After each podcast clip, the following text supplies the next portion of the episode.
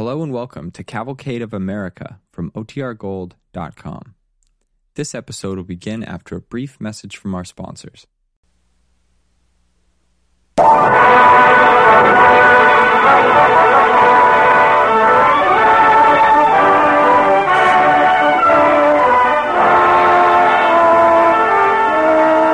Young in a story of medical conquest. Presenting The Battle to Stay Alive, starring Robert Young on The Cavalcade of America, sponsored by the DuPont Company, maker of better things for better living through chemistry.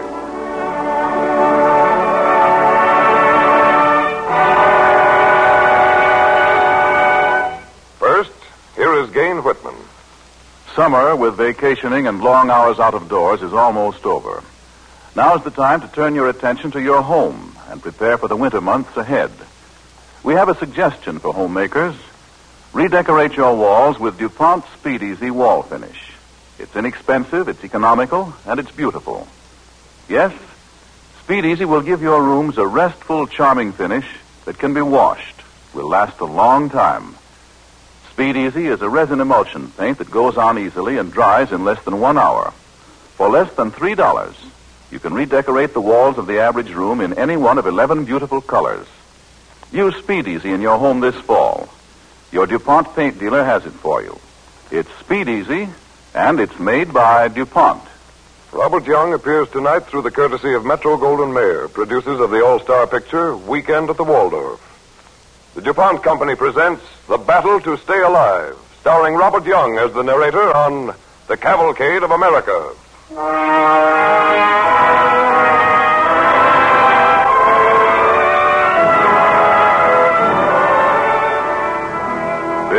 Is a story of conquest, of the conquest of disease, of the conquest of epidemics. Our story starts in the Dark Ages. In a village, it could be any village in Europe. The burgomaster is speaking to one of the untouchables of the community, a leper. I forbid thee to enter into the church, the abbey, the mill, or the marketplace. Dost thou heed, leper? I heed thee, sire. I forbid thee to wash thy hands at the public fountain or to drink there. Dost thou heed? I heed thee, sire. I forbid thee to touch little children. Dost thou heed, leper? I heed thee, sire. Now take thou these gloves and this bell. Go now, away from the paths of men, away from the town and the cities, for thou art contaminated by evil spirits. Away! Stay away! I come! Disease! Disease! Disease!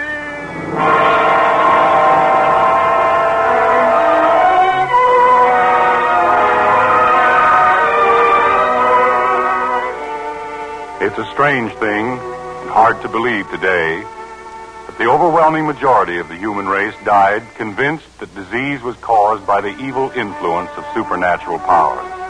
Demons, invisible spirits. In the jungle days, a shadow was not a shadow, but a spirit following you. An echo was a devil keeping track of you through your sounds. And the world was a place of terror. That? That is a devil, number 677, I believe, in the primitive listings. Thank you, 677. You may go now. Don't laugh, you out there listening, even if you don't believe in devils, even if not once in your entire lifetime have you said, Laura, I feel wonderful. Haven't had a backache in six months. Guess I'd better knock on wood. even if you've never said, Sounds like a smart move, Jim, and we ought to make a barrel of money. But I got my fingers crossed. or this. Uh, what I need's a new caddy. Hey, boy, give me those clubs. Go away, beat it. You're a jinx, a jinx.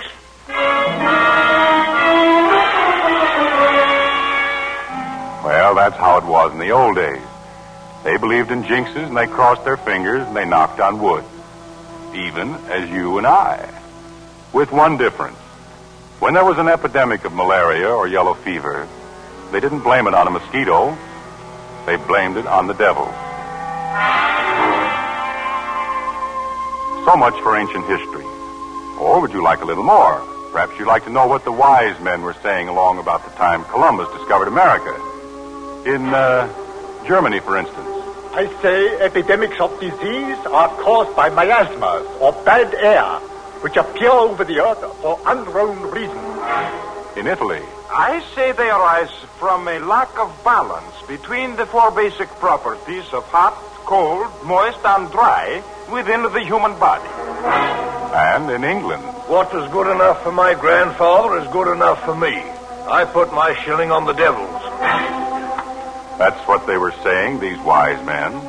And then, a hundred years later, at a Congress of Physicians, Dr. Kircher, protege of popes and emperors, stepped forward with an incredible theory.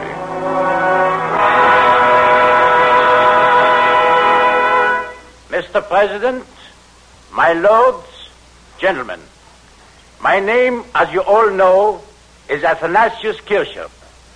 I say the cause of this epidemic is worms. These little parasites propagated within the human body are so small, so slender, and so subtle as to elude all our senses, being revealed only by the most powerful of microscopes. Dr. Kircher had something there. Unfortunately, he didn't know when to stop. Furthermore, I say these living creatures of disease are spontaneously generated. In other words, they have no immediate ancestry. They create themselves out of decayed matter. of course, it has been recognized for centuries that a certain strata of animal life creates itself. Not only worms, but fishes, snakes, and... Who laughs, please? I said, who laughs? I do. Francesco Redi, doctor in medicine and philosophy. You do not believe these worms create themselves? No. If I told you I had witnessed this miracle many times, what would you say? Hmm? I would say that you have been seeing things. I do not believe you. Gentlemen, gentlemen. Dr. Redi, I have seen worms in the blood of patients suffering from the plague. Maybe yes and maybe no. I myself have seen these parasites spontaneously generated many times. I do not believe you. I must demand proof, Senor Doctor. You, Herr Dr. Redi, have you not seen maggots spawned by decayed meat? Does that mean the maggots arrive without benefit of Papa and Mama? Precisely, Herr Doctor. Nah. As I have said, by spontaneous generation. I do not believe it. If a piece of decaying meat all by itself can produce maggots, then why can't a dying elephant give birth to nightingales? Gentlemen, gentlemen. Dr. Redi, you are going too far. I challenge you, Herr Dr. Redi, to prove my theory is false. Very well, Senor Dr. Kircher. I shall prove you are a liar.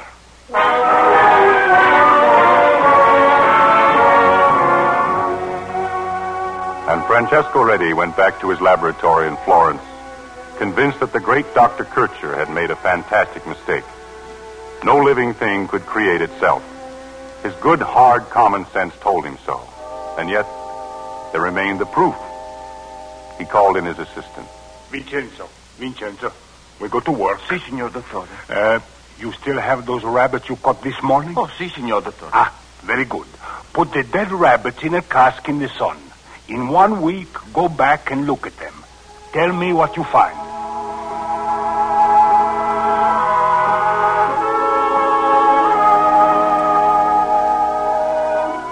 Was a fool to let myself be trapped by that artful Dr. Kircher. He should be proving his impossible theory. Instead, I find myself compelled to disprove his theory or be made a laughing stock. Ah, ah, Vincenzo. Signor dottore, the rabbits, they have maggots. Ah, so? That means dead rabbits, if left in the sun, are attacked by worms. Where do the worms come from? I do not know yet. Uh, Vincenzo, uh, do you have more rabbits? Oh, no, no, senor. No. Hmm. Now, when I went through your kitchen a little while ago, I thought I smelled. But, smelled... signor dottore, what you smelled was my dinner cooking. But don't you understand? This is an experimental science. I don't have a rabbits for dinner. But you don't like rabbits. That has nothing to do with it. Uh, now, look, uh, take those rabbits out of the pot. Put them in a clean cask. Set it in the sun. Then tie some fine gauze over the top. But be sure you cover it completely all around. Then go back in a week and take a look.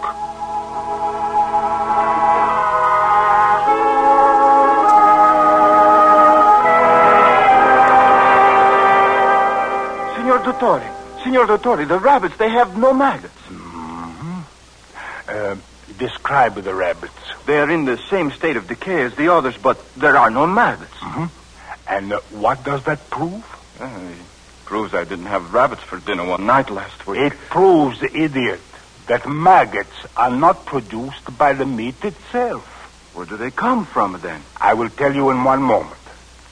Did you see any blowflies? Oh, see, both times. With the first cask and today. Ah, exactly.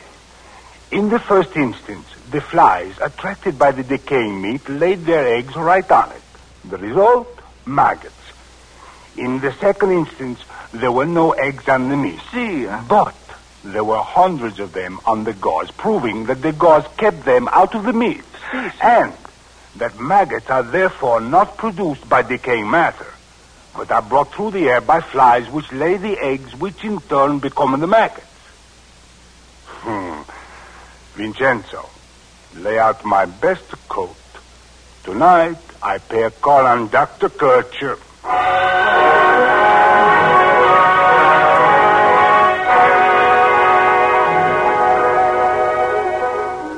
Redi's experiment effectively proved that no living thing creates itself and helped discredit this new theory of worms as the cause of epidemic disease.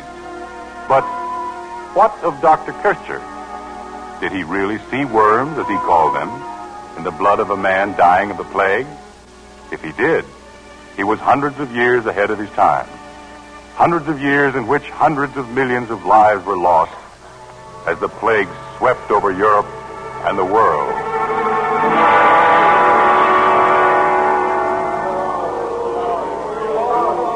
Plague, the plague. In this enlightened age of the 17th century, is there nothing we can do to stop this epidemic? No, The plague sweeps from one country to another and from one house to another. And the one that gets it today is always just next door to the one that had it yesterday. What is the cause of this plague that brings death wherever it strikes? I I am a doctor, citizen. This plague is spread by contagion. If you would escape this contagion, isolate yourself. Quarantine is your best chance. Quarantine? From whom shall I isolate myself? How do I know who's got the disease and who hasn't? Sometimes you don't even know when you have it yourself until it's too late. I can only tell you to isolate yourselves. If the plague strikes, then you must prepare to die. Thank you very much, Doctor. For nothing.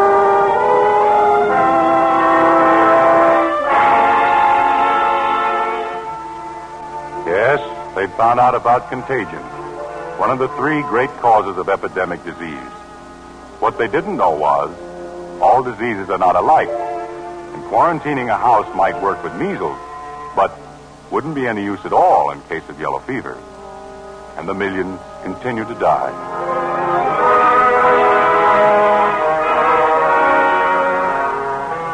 In 1854, less than a hundred years ago, there occurred a severe outbreak of cholera in London. The health commissioner was attacked in the newspapers. He carried his troubles to young Dr. John Snow, an expert on the subject of epidemics. John, you've got to do something. Hang it all, I don't know which way to turn. Commissioner, I've been pinpointing the addresses of those who died on this spot map. Have a look. Mm, as far as I know, it's the first time anybody's ever used a map like this in the study of an epidemic. Shows some interesting data. Oh, really? Oh, for instance, over 500 people have died within a radius of 250 yards on Broad Street. Well, it just means it's contagious. They catch it from each other. I don't think so. I've checked, and many of the victims never knew, saw, or spoke to the others. No, I'm afraid we'll have to look somewhere else for the explanation. Mm, But where? Well, I'm not sure, but I have an idea. We must find out the one object, if it is an object, that is the mutual killer of all these people brewery hands, bricklayers, and, oh, yes, I forgot to mention, Uh, a nice old lady who, until this morning, lived right next door to you. Next door to me? Good heavens.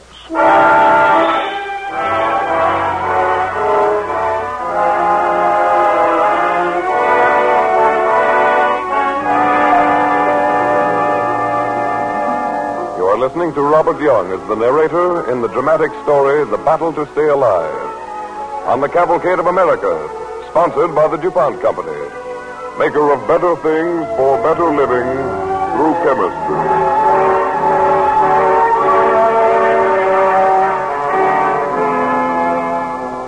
London in 1854, plagued by an outbreak of cholera. Young Dr. John Snow, who was a cautious man with an opinion, went to the center of the epidemic.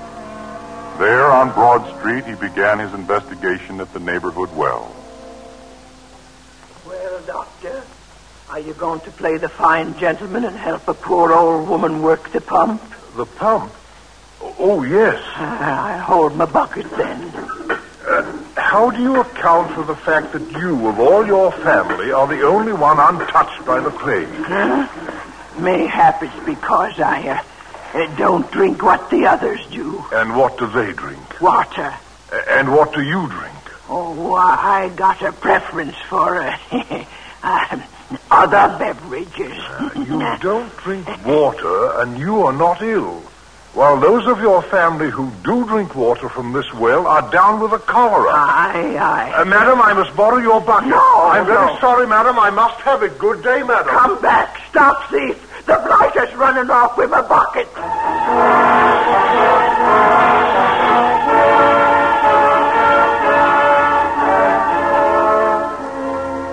It's unbelievable.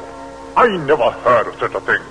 Why, that pump's been there for 200 years, and nobody ever got cholera from it before. It's polluted now. Polluted, you say? Well, how did it get that way? Probably from the sewage in the river. And you think anybody who drinks water from that well will come down with cholera? Would you like to try a glass? I have a sample here. No, no, thanks. Uh, I see uh, one house on your map which is entirely surrounded by buildings where deaths have occurred.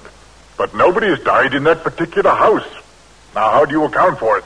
That house has its own private well. Yes, but uh, wait a minute now. What about the old lady who lived next door to me? I inquired about her myself. She was an invalid. Hadn't left the house in years. That's the strangest part of all. Turns out that that old lady lived near Broad Street when she was a girl, long time ago, I imagine. She developed a fondness for water from that particular well. Salubrious, she called it. For 40 years now, she's had a barrel of it carted up to her place every week. I'm convinced. I'll have that pump blown up with explosives inside of an hour. Uh, not necessary. Just take the handle off. It's quicker.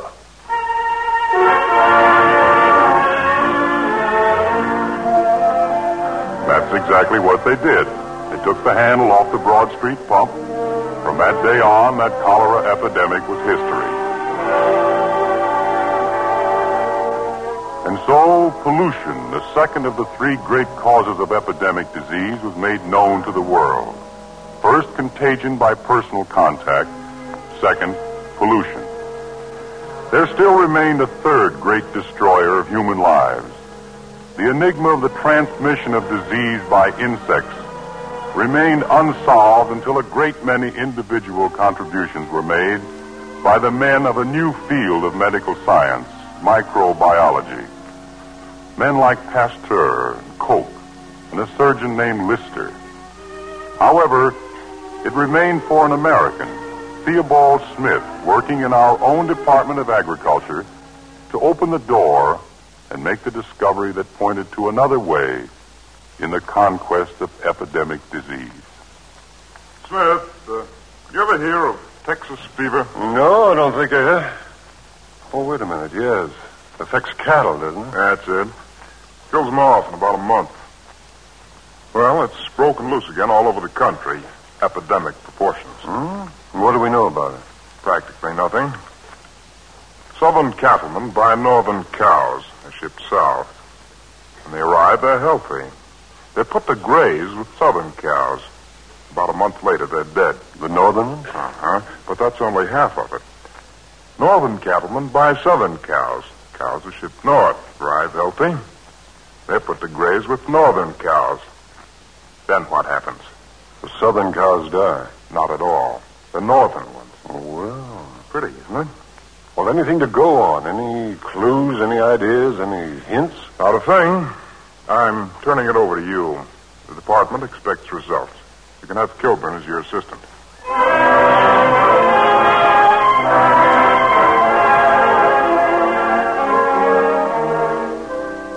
Before they went to work, Smith and Kilborn consulted all available expert opinion on cow disease. It was uh, somewhat contradictory. Texas fever is spread by the saliva of the cows. Texas fever is spread by polluted water, like cholera. Texas fever is caused by bacillus. Texas fever may or may not be caused by bacillus, but it is not spread by saliva or polluted water. With this kindly advice ringing in his ears, Theobald Smith proceeded to dissect dead cows. He found millions of microbes in every one. That, at least, was definite. Next, he went out into the field. He talked to the cattlemen. There's one thing us cattlemen know. Maybe you're like all those other experts, though. Not interested in any opinion that ain't according to the book. I'd be more than interested to hear anything you've got to tell me. You won't laugh uh, like them others? No, I promise you, I won't laugh. Okay. Here it is. Ticks. Ticks? You mean insects? Well, I guess a tick is a kind of insect. Anyhow, that's what causes Texas fever. Cause every cow that dies has ticks. They're loaded with them. Uh, let me get this straight. The northern cows come down here. Do they have ticks then? No. Not until they graze in the same fields our own cows, and they get 'em fast. Then they die. Oh, I see. I suppose you've been told that the bite of an insect has never been known to transmit epidemic disease? Well, that's what the experts say. I only know what I see. well, maybe you've got something there. There's one thing more. Your own southern cows. Do they have ticks too? Yeah, they got 'em. But they don't die. Nope. They don't die. Well, that complicates it all right. It certainly did. In addition, as Smith said, no insect had ever been known to communicate disease. But there always had to be a first time. It was worth trying, anyhow. Kilborn, those southern cows arrived yet? Seven of them. All loaded down with ticks, but otherwise healthy. What'll I do with them? Put four in field number one. With them, put six northern cows, healthy ones. Next, we take the other three southern cows and remove every tick on and under their hides. Set them down in field number two. And with them, we'll put four healthy northern cows. I'm listening. Then we wait. In about a month, the first batch of northern cattle will catch the ticks and die. The second four won't catch any ticks because there aren't any. Then, if they die, we'll know we're on the wrong track. But if they don't, we'll know the answer is ticks.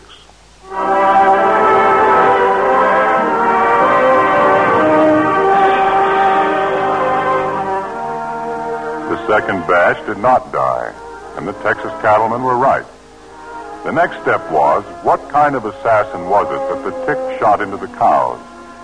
Smith focused his microscope on the blood of a diseased northern steer and found a pear shaped microbe. Here was the killer.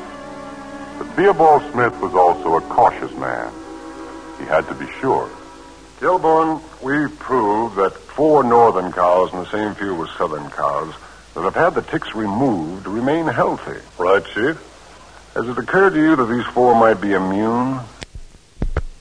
Well, look, take two of those four and put them in field number one with the southern cows with the ticks. The same ones that already killed six northern cows. If they catch ticks and die, then we'll know we're right. They caught the ticks, and they died. The problem was solved. But was it? What about the other half of the riddle, the southern cows? They had ticks, didn't they? Why didn't they die? Yeah, that's what's bothering me, Chief. What about those southern cows? Well, now let's break it down. As calves, they were put out to graze in fields infested with ticks. Right. They grow up into yearlings and then heifers, with plenty of ticks, but no Texas fever. Maybe their blood is different. Maybe they are immune. Kilborn? I think we've got it. Suppose, suppose they got a mild dose of it when they were calves. It would immunize them. Maybe when they were young, the disease is milder and sets up an immunity like a vaccination. Hey, where are you going? I'm going to load a couple of northern calves. Calves, not cows. With all the ticks their hides will hold. If they don't die, it's the missing link, the triple check. And then we'll tell it to the world. The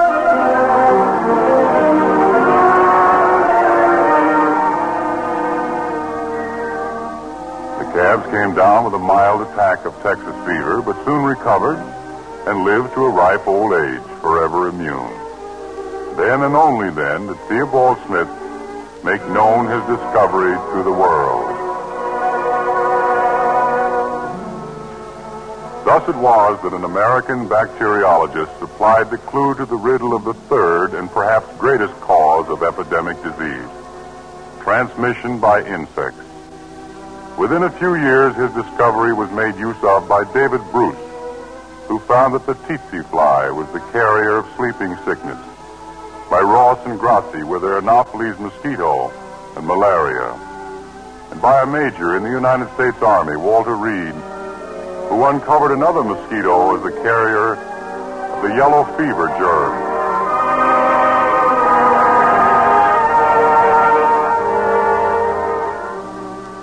Now the story is complete. Or is it? What we know today is that epidemic disease is spread by personal contact, pollution, or by insect carriers. Of these three, and only these three, are we certain. But who knows if there isn't a fourth or even a fifth cause of epidemic disease? Even now, at this very moment, men of science go on peering into their cultures, seeking knowledge in the realm of the unknown, continuing man's conquest of disease. You men of science, do not let yourselves be discouraged by a deprecating and barren skepticism. Do not be disheartened by the sadness of certain hours which pass over nations. Live and work in the serene peace of laboratories and libraries, secure in the knowledge that you are contributing to the progress of humanity and are aiding mankind in the battle to stay alive.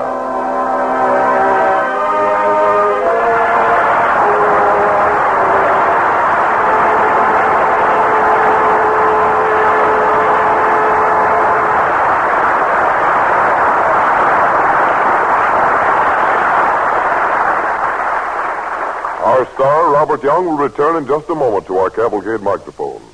Now, here is Gaines Whitman.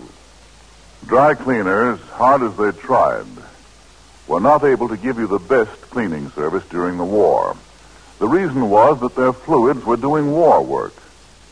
DuPont Perclean and Triclean solvents, for instance, were cleaning oil and grease from parts for planes and other war machines destined for Europe and Japan. But now, if you're particular about your dry cleaning, particular enough to choose the dry cleaner who uses Perclean and Triclean, you can have fast, thorough, odorless dry cleaning again. DuPont cleaning fluids are back. You know from experience that the dry cleaning fluids provided by modern industrial chemistry are better than the old fashioned fluids. These fluids are designed by chemists just for this particular job. Quicker and more thorough, they clean your clothes so speedily that delicate garments stay in the machine only a few moments. So they don't suffer any appreciable amount of wear and tear.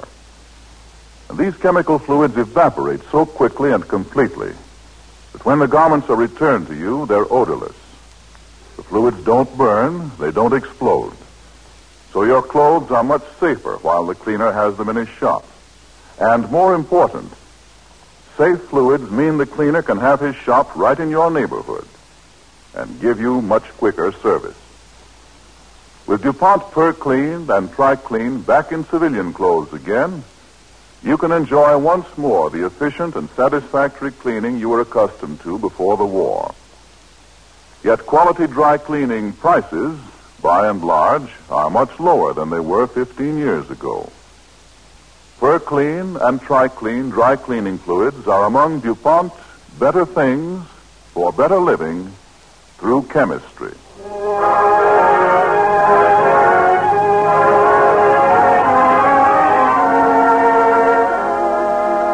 And now, here is the star of tonight's DuPont Cavalcade, Robert Young.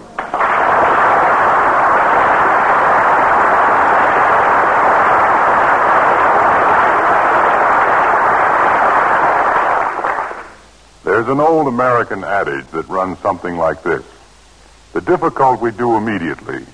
The impossible just takes a little longer. That may be one way of explaining the phenomenal growth of American air strength from a handful of men and planes before Pearl Harbor to the most powerful air armada in the world. Next week, Cavalcade will tell the story that could not be told before. The story of the creation of the AAF, the American Air Force, the greatest striking power in the world. Pat O'Brien will be the star. Don't forget next week on the DuPont Cavalcade, 200,000 Flyers, starring Pat O'Brien.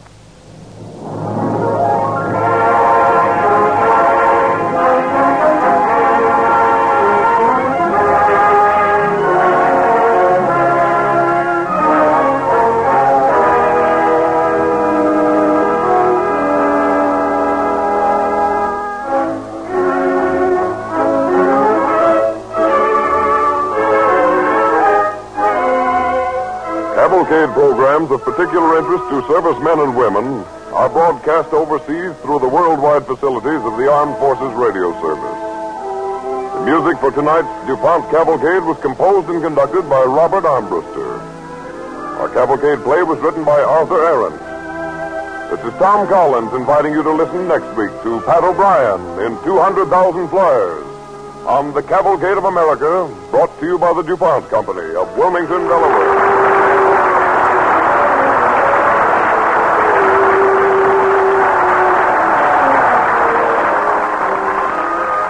National Broadcasting Company.